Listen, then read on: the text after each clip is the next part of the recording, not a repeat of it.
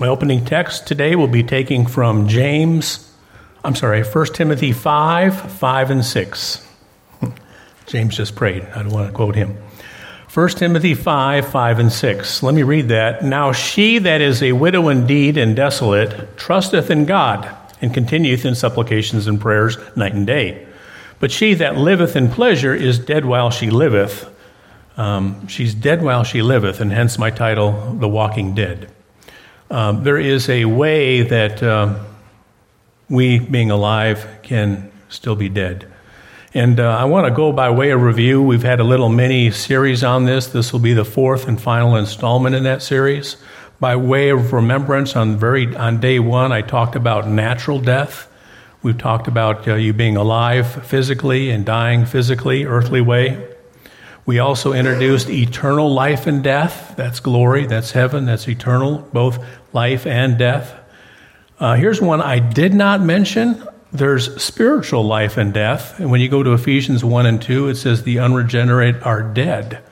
And when you are born again, you become alive. I did not address this in this series any time. And the reason why I didn't touch it is because we just went through a series of We Believed, and I think I covered that pretty extensively during that series. But the one I've spent most of my time is what I call a relational life and death, and that's our relationship with life, with God. Now, again, I want to separate the difference between fellowship and sonship. Fellowship is our relationship, it's our living, living, breathing, and the sonship is something different. When we went through that, we explained the difference. We used the subject of adoption. When someone goes into the orphanage, they take the child, they secure uh, possession, they get a name change, they, they, they, they've paid all the fines and the fees and whatever it takes, and that child comes home, and that is their son. The thing is, the son doesn't have a clue who the father is. That takes time to develop that relationship and fellowship over time to understand that dad has my best interest. That dad disciplines me. He loves me. He stays up all night. He works a double job so I can do an event I need to do, whatever it is. And then you come to do that. That's the fellowship we want to talk about. And that's basically what I've spent the, the next three weeks on. Okay? So, right there, um, in part one, we, de- we defined this relationship as a race. As a race, it has a beginning and an end. And during that race, we travel the course and we go through that way. Remember, during the race, it's not a sprint, it's a marathon. There's times when you're running uphill, there's times when you're running downhill, there's times when you're running into the wind, there's times when the wind's at your back. There's times when there's a blockage in front of you. There's a time when you get a cramp on the side. And during that race, we just keep on trudging through.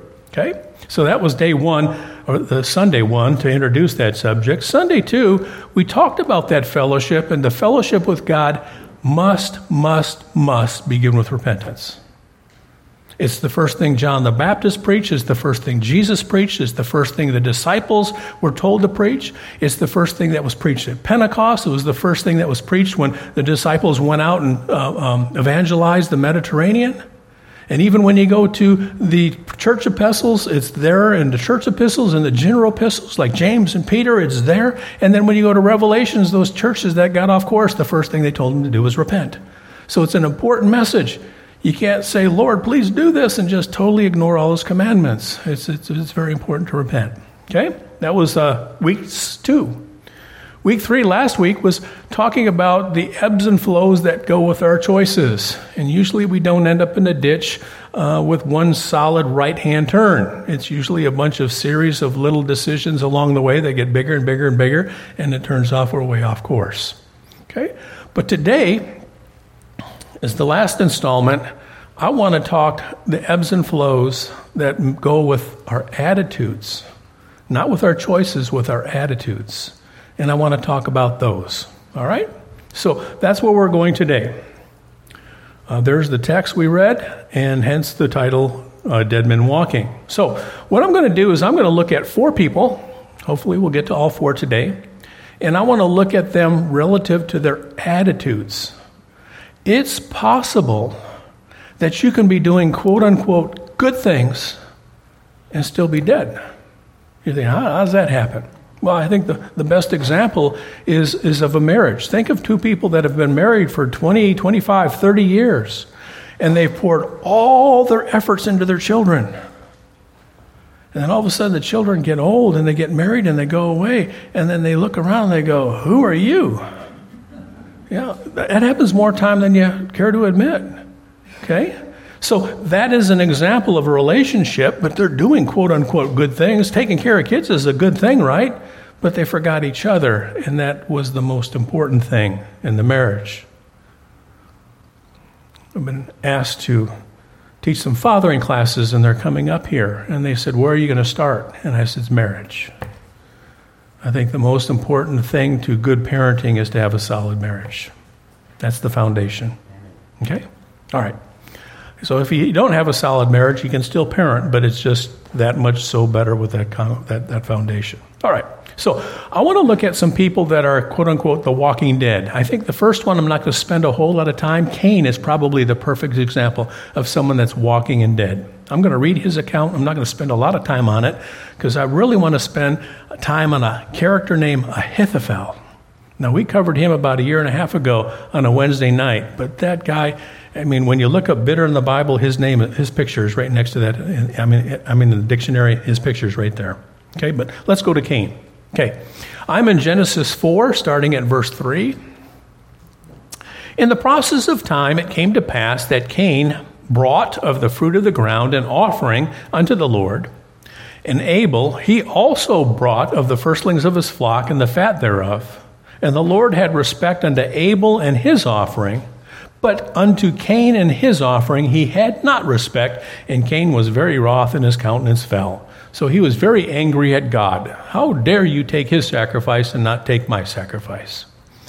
Now, there's a lot of things you could guess what it was. You can say maybe when he came, he was having a competition with his brother. He didn't want that. Maybe he did it begrudgingly. I don't know. He doesn't want your begrudgingly gifts. He just, when you keep your gifts, then give it begrudgingly. Or, or maybe it was because the Lord required blood, and he says, Well, I don't have any blood. My plants don't have blood, and I'm not going to swap or barter with my brother to get his offering, to offer his sacrifice for me. Uh, uh, but somewhere there was rebellion, and he just was mad, and he offered it up, and God rejected it. Okay? So let's go to verse 6, continuing on the same passage. And the Lord said unto Cain, Why art thou wroth? Why is thy countenance fallen? If thou doest well, shalt thou not be accepted? And if thou doest not well, sin lieth at the door. And unto thee shall be his desire, and thou shalt rule over him. And Cain talked with Abel his brother, and it came to pass when they were in the field, Cain rose up against his brother and slew him. He killed his brother. He was so mad, so jealous, so angry. Verse 9 The Lord said unto Cain, Where is thy Abel thy brother? And he said, I know not. So know what happened. He committed the deed. He was angry without a cause. The second thing was he committed murder. And the third thing is he lied to cover it up. He didn't confess, he lied to cover it up. I know not. I am not my brother's keeper. He said, What hast thou done? The voice of thy brother's blood crieth unto me from the ground. Hey, I got a tip for you. Don't lie to God, okay? Doesn't work out too well. Okay? Verse 11. And now art thou cursed from the earth, which hath opened her mouth to receive thy brother's blood from thy hand? When thou tillest the ground, it shall not henceforth yield unto thee her strength. A fugitive and a vagabond shalt thou be in earth. So, in other words, the, what the curse is, is really strange. He said, Cain, you are a farmer. Whenever you put your hand to the plow, whenever you plant a seed, the seed, the plow, the nothing will be able to come up. You will not be able to grow a single thing for the rest of your life. So he ended up being a nomad, a vagabond. He didn't have a home, his land did him absolutely no good, and he just wandered, meandered for the rest of his life. Now, notice in this, he never repented, he never confessed his sin. Okay? What's the title of this message? Dead Men Walking. Right here, Cain is a dead man walking. Watch what it says. Verse 13. And Cain said unto Lord, My punishment is greater than I can bear. Said, I'd just soon be dead. Behold, thou hast driven me out of this day for the face of the earth, and from thy face shall I be hid. In other words, God said, You know what? Home's not going to give you any comfort, and get away from me. Separate from me. Y'all, don't forget 1 John 1 9. If you confess your sins, God is faithful to forgive us our sins and cleanse us from all righteousness, even murder. Okay? It doesn't mean there won't be consequences, but that promise is there. Cain didn't take that promise.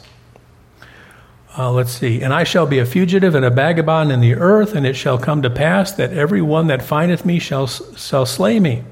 And the Lord said unto him, Therefore, whosoever slayeth Cain, vengeance shall take him sevenfold. And the Lord set a mark upon Cain, lest any finding him should kill him. You know, that's probably the worst penalty, worst penalty, right? Living without any fellowship, any comfort, any security, just constantly going. And God put a mark on him. I have no idea what the mark was. But whatever it was, people knew don't kill Cain because God's going to get after you because his punishment is to wander around without security. That is an example of the walking dead. Okay, so I've defined the walking dead, and he's an example of it. All right, so that's all I want to spend with, with Cain. Let's go to the next man. I want to talk about Saul really fast. Okay, one of the reasons why I want to go to Saul is because in this particular mini series, we've talked about Saul many times. We've referred to him. So I want to go back to him one time. This is kind of like the wrap up, tying it all together. So let's look at Saul's life. I think he's an example of the walking dead. No, notice what happens in this. Saul's out of control motions chases away family, it chases away advisors, it chases away his priests, it chases away his soldiers, and it chases away all his citizens. Y'all, that's an example of the walking dead. Where you act in such a schizo, paranoid, melancholy state that people run from you, that's the living dead. Okay? Let's look at him. Okay, you're just enduring Cain and Saul. Wait till we get to Ahithophel. That's, that, that's, that's where I want to go. Okay, so in, in, uh, this is all recorded in 1 Samuel. In 15, 26 through 29, Samuel spoke uh, God's judgment. In other words, Saul was messing up, and God said, The Lord's going to chasten you. He's going to remove the kingdom from you. And then in 16.2, God said, I want you to go anoint a new king. And Samuel says, Uh uh-uh, uh, I'm not doing it. Saul's going to kill me. You know what Saul's response to every problem is? Kill him. Kill him. Who's Samuel? Samuel has been his trusted advisor. You remember when he was just a podunk person looking for some lost mules? Samuel come up to him and says, "You're the man." And he worked with him and he counseled him and he advised him and he encouraged him and he anointed him and he, and, and he worked with him for years. And all of a sudden, he got to a place where he was paranoid about possibly, you know, losing his kingdom. And he just struck out at everybody. The only thing he was focused on was keeping the kingdom. He forgot it wasn't his kingdom, it was God's kingdom. He was simply the steward of the kingdom. He forgot the Lord. Kill Samuel. Okay? So then what happened was he gets this young guy named David. And David's this young whippersnapper, and he's a soldier, and he's going into battle, and he's having great victories. And they come home from a great victory, and they're saying, David killed his, or Saul killed the hundreds, and David killed the thousands. Saul got jealous. How dare they sing about this young whippersnapper, and say he's got the thousands, I only got the hundred? Guess what his response was? Kill him, right? In 19, 1 and 2, Saul ordered the soldiers to take David's life. So we go on to 20, 27 and 32. Saul had a son named Jonathan. And, and, and Saul's getting really angry at David. And he's saying, I got to kill that guy. And his son, Jonathan, says, Dad, what's wrong with you? He's been nothing but a lawyer soldier. Guess what the solution was? Take a javelin and chunk it at his own son. His son got so mad at him. He drove away his advisor. He's drove away his soldiers. He's driven away his family. Do you understand? He's a dead man walking. His solution to everybody is kill him. One more. There's a priest named uh, Amalek. So David's on the run. He's afraid Saul's going to kill him. And when he's running, he goes to Amalek and he says, Amalek, can I have some bread? My men and I are hungry. So he gives him some bread. As far as he knew, he was a loyal soldier. And you know what? As far as God knew, he was a loyal soldier. The only one he wasn't loyal was Saul. So he gave him some bread. So what happens? Saul comes back and he sees Abimelech and he says, You fit David. Guess what the solution was? kill him. And not only did he kill him, he killed his family, he killed all his priests, and he killed all those loyal citizens. Y'all, Saul is the walking dead. He's living, he's living and he's breathing and he's eating food and he's metabolizing it and he's, he's, he's, he's sleeping and he's waking and he's doing all that. But you know what? He's a dead man in terms of relationships. He's driven all the people away. Why? Because he had some out of control emotions. So then he ended up to the ultimate point where he actually took his own life. All right? So I want to make this point. This is a verse we use many times. This is in Matthew 7 14 or 13 to 14. It says, Wide is the gate and broad is the way that leadeth to destruction, and many go in thereat. Straight is the gate and narrow is the way that leadeth unto life, and few find it. So, we're talking about this and we're saying, okay, okay, I understand that's Cain. I understand, I understand that's Saul. But that's no one in this church. There's some church people that actually can get in that state too. All right? So I'm just defining it. I'm just trying to get you an example of what dead men walking look like. And it's, it's not like something you see on television about zombies and all that kind of stuff. No, it's talking about us and our attitude. We can get to such an attitude where even though we're alive, we cease to live. Okay? all right, so let's go to Ahithophel. I like this guy. Well, I don't like him because he turned out to be a mess, but I like the case study. It's interesting. Okay? You're probably you're asking, who is Ahithophel? Okay. well, the first thing I want you to know is I'm going to show you some scripture. but you know who Ahithophel is? Ahithophel is Bathsheba's grandpa. You got that? Who's Bathsheba? You got her? We're going to prove it scripturally, and then we're going to see what happened to him. Okay? Ahithophel is Bathsheba's grandpa. Okay? In um, this is all in 2 Samuel 11:3, and David sent and inquired after the woman, and one said, "Is this not Bathsheba, the daughter of Eliam, the wife of Uriah?" Okay, so right now I know who Bathsheba is. She's Eliam's daughter. Okay, Eliam is dead. I think last week I got it mixed up and I said it was a daughter in law. He's his daughter, okay? Eliam had a daughter named Bathsheba. Who's Bathsheba? Bathsheba is the one David committed the sin last week we talked about. Remember? Let's keep on going. In 23 and 8, it says, These be the names of the mighty men, and they're given David's gene, or the analogy, or the genealogy of the, the 37 mighty men. Notice what it says here when it's giving the description. Eliam, the son of Ahithophel, the Gilonite. Who was the other one? Eliam, right? And Uriah, the Hittite. So let's get this right. Ahithophel had a son named Eliam. Eliam had a daughter named Bathsheba. Bathsheba had a husband named Uriah. So in that small lineage, there's two mighty men. There's dad and there's the son-in-law. There's grandpa and granddaughter's husband. Okay? David commits the adultery fornication, right? She has Uriah killed you think it just fits the daughter? Do you think it affects the dad? Do you think it affects the grandpa? Oh boy, did it affect the grandpa. He is going to turn into one of the most bitter people you'll ever see in the Bible. Okay?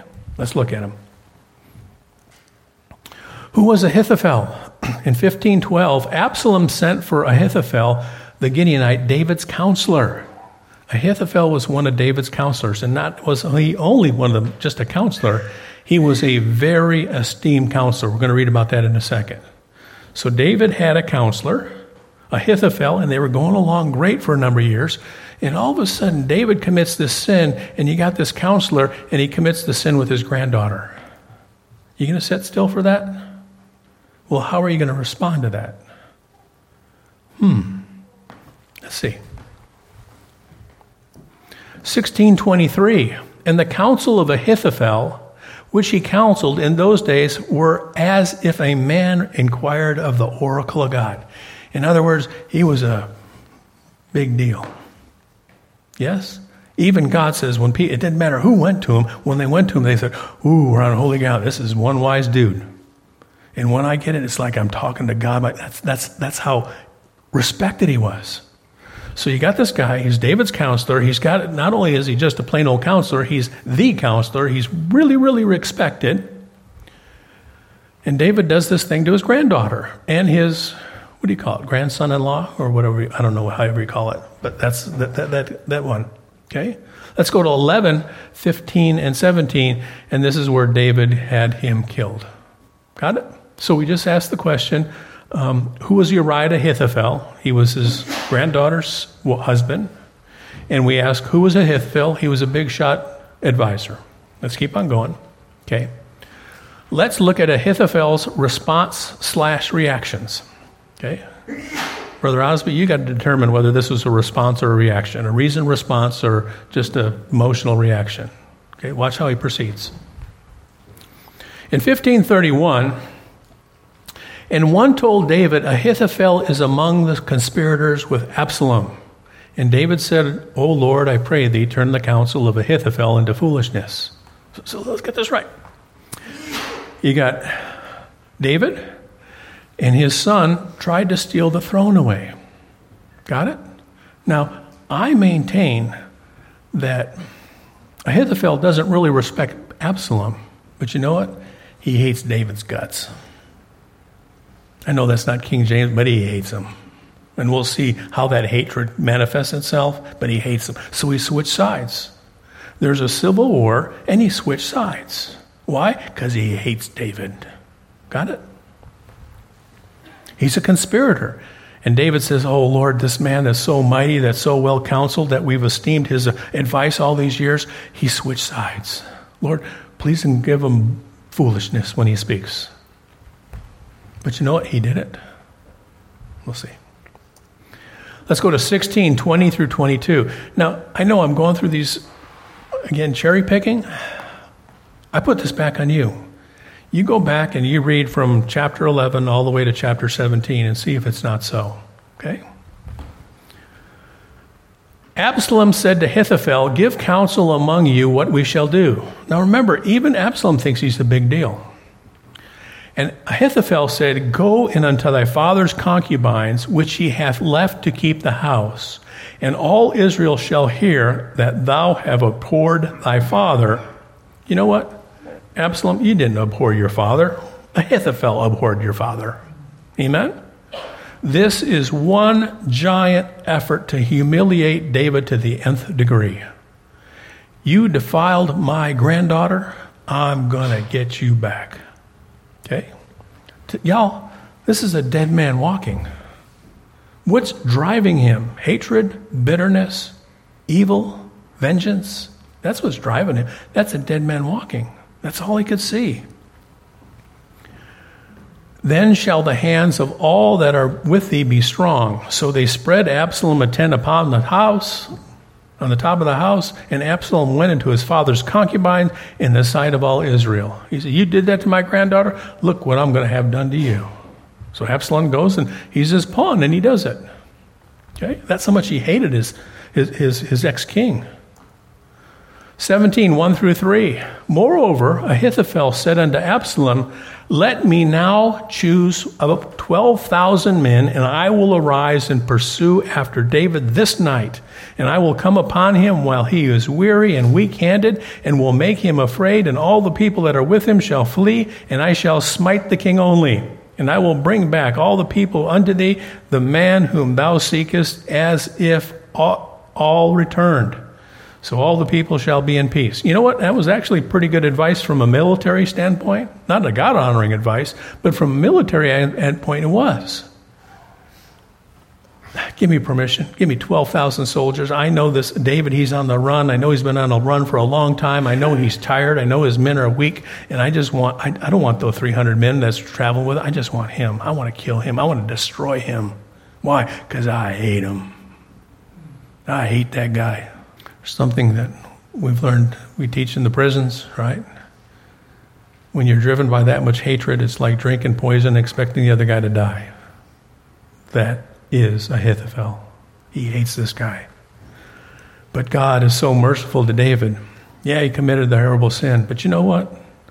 God's a whole lot better of judging David than Ahithophel is at judging David. Let God take care of it. Right? Okay, Ahithophel's response or reaction to Absalom, 17.7. Hushai.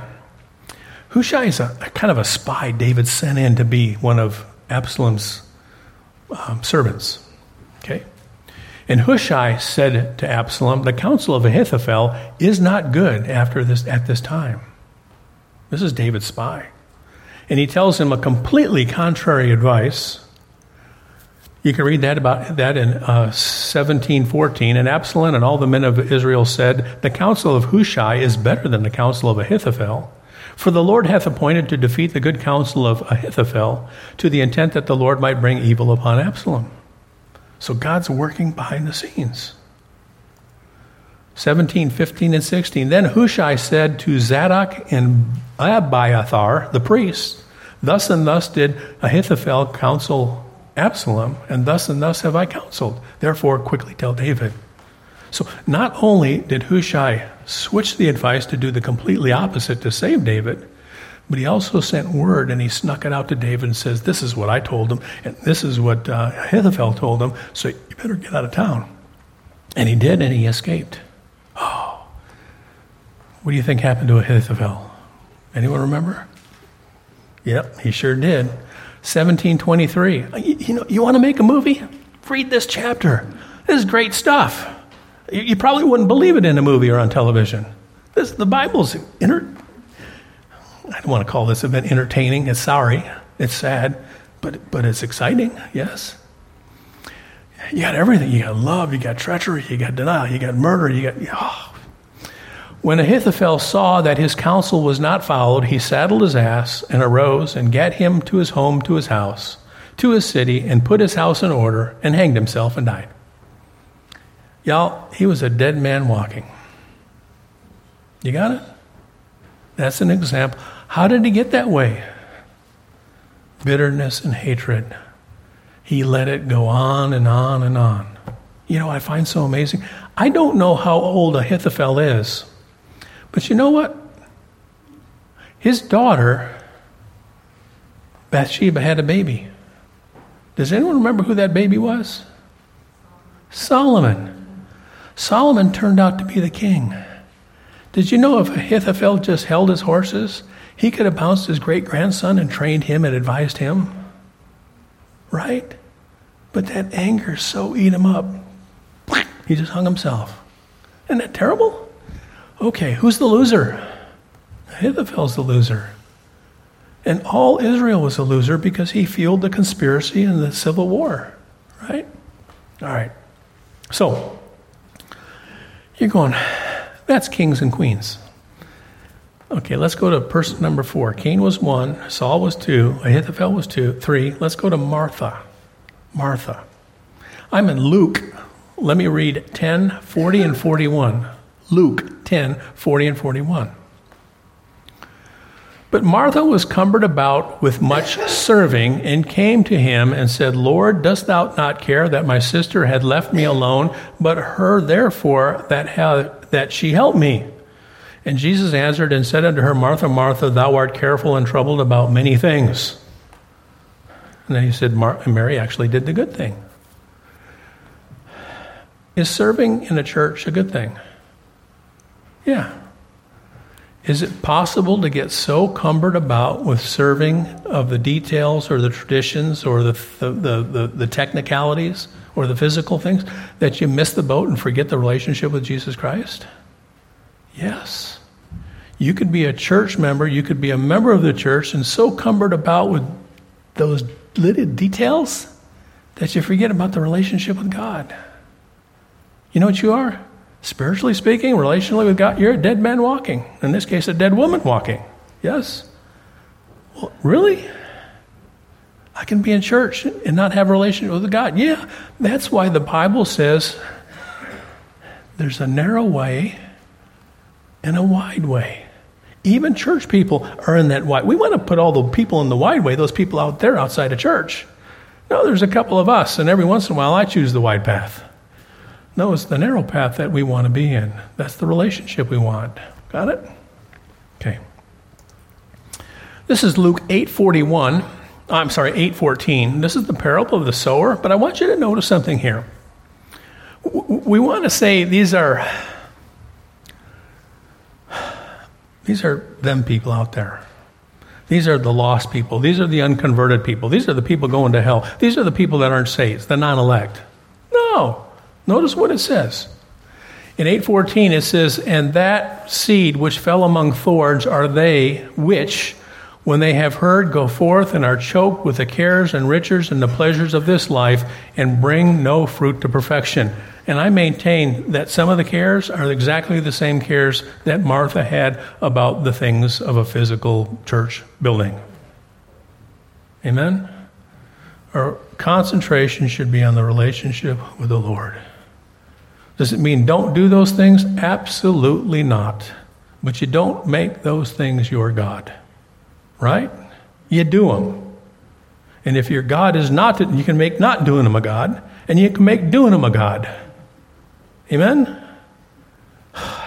That's a tightrope walk. That's why wide is the gate and narrow is the way where you have the fruit unto life. Okay? Got a second witness in Luke 12, 29 through 31. And seek not ye what ye shall eat, or what ye shall drink, neither be ye of doubtful mind. For all these things do the nations of the world seek after. And your Father knoweth that ye have need of these things, but rather seek ye the kingdom of God. What's that? Relationship with the Lord. And all these things shall be added unto you. God will take care of the details. Seek Him. You start it with repentance. That's getting your mind straight. You continue it with behavior. That's getting your actions right, right? And then you move forward into the relationship with the Lord. Okay. Got a couple verses here I want to read to you. Okay. I got one more guy. This is the guy we didn't have time for last week. Here's a guy that took the narrow way. I can't leave you with all these people that failed. I got to show you a success story. So here he is. Gaius, or my children always correct me and say Gaius. Gaius. Okay, let me read about this preacher. He's recorded in 3 John. 3 John is a record of three preachers. He's the first of three. I like this guy. Notice what he is. It says, The elder unto the well beloved Gaius, whom I love in the truth. This is John the Apostle writing to Gaius. He's just a, he's a preacher. And he's preaching in this, uh, this outskirt city, and he's got this little church there, and he's pastoring it, and he's just loving on people, and he's just preaching to people, and he's just ministering to people. And what he's doing, he's doing it in a way that's just very God honoring. He doesn't need to be the big shot in Jerusalem with all the other, you know, apostles. He's just this little lowly pastor in a little podunk town with his little church, and he's just loving the brethren and he's loving strangers. And you know what? He's found the kingdom of God. Okay? Beloved, I wish above all things that thou mayest prosper and be in health, even as thy soul prospered. The guy's soul was prospering. In order for your soul to prosper, you've got to be having fellowship with the Lord. And he's saying, Your soul is prospering. For I rejoice greatly when I, brethren, came and testified of the truth that is in thee. He's walking in truth, right? Even as thou walkest in truth. He's walking in truth. Remember, there's the repentance, then there's the walking in truth, and then there's the fellowship of God. And the fellowship of God is his soul is prospering. He's just, he's just hitting it. I have no greater joy than to hear that my children walk in truth. Beloved, thou doest faithfully whatsoever thou doest, both to brethren and to strangers. He's doing it to people inside the church and he's doing people outside the church. He's doing it to both. He doesn't care. He's just pouring out the love of God to both. Which have borne witness of thy charity before the church, whom, if thou bring forward on their journey after a godly sort, thou shalt do well. Notice he is leading sheep, he's not driving sheep. They are following him. Y'all, that's, that's really, really important. You, you, you, drive your little toddlers, three and five years old, but driving teenagers doesn't work so well. Sooner or later, you got to turn over the reins and you got to walk a walk where they say, Hey, I respect that walk and I'll follow you. You can't drive them for the rest of their life. It's the same thing with church members. You can't drive them. There comes a point where you start leading them. And again, there's no magic formula. Every child is different, and every parent situation is different. I, I get that. But to understand, he's, he's, he's, he's, he has enough sense. He's leading them, he's not driving them. And then finally, seven, because that for his name's sake they went forth, taking nothing of the Gentiles. And then finally, in his place as minister, for whatever reason, when he was ministering to the Gentiles, the people outside the church, he says, No, you folks on the outside, I, I, I don't want your money. I don't want your. You, you keep that. You, you, you keep that to yourself. He says, the church and I will we'll move on. If you want to join us, that's okay. But on the we, we, we don't want your gifts. We don't need your gifts. We're just going to keep on plugging away. Amen? Here's a man that found the narrow way. There's not a lot of them in the Bible. Few understand it, and even fewer enjoy it. Amen? Let me read it just a couple verses and then we'll close. John 6 27. Labor not for the meat which perisheth, but for the meat which endureth unto everlasting life, which the Son of Man shall give unto you.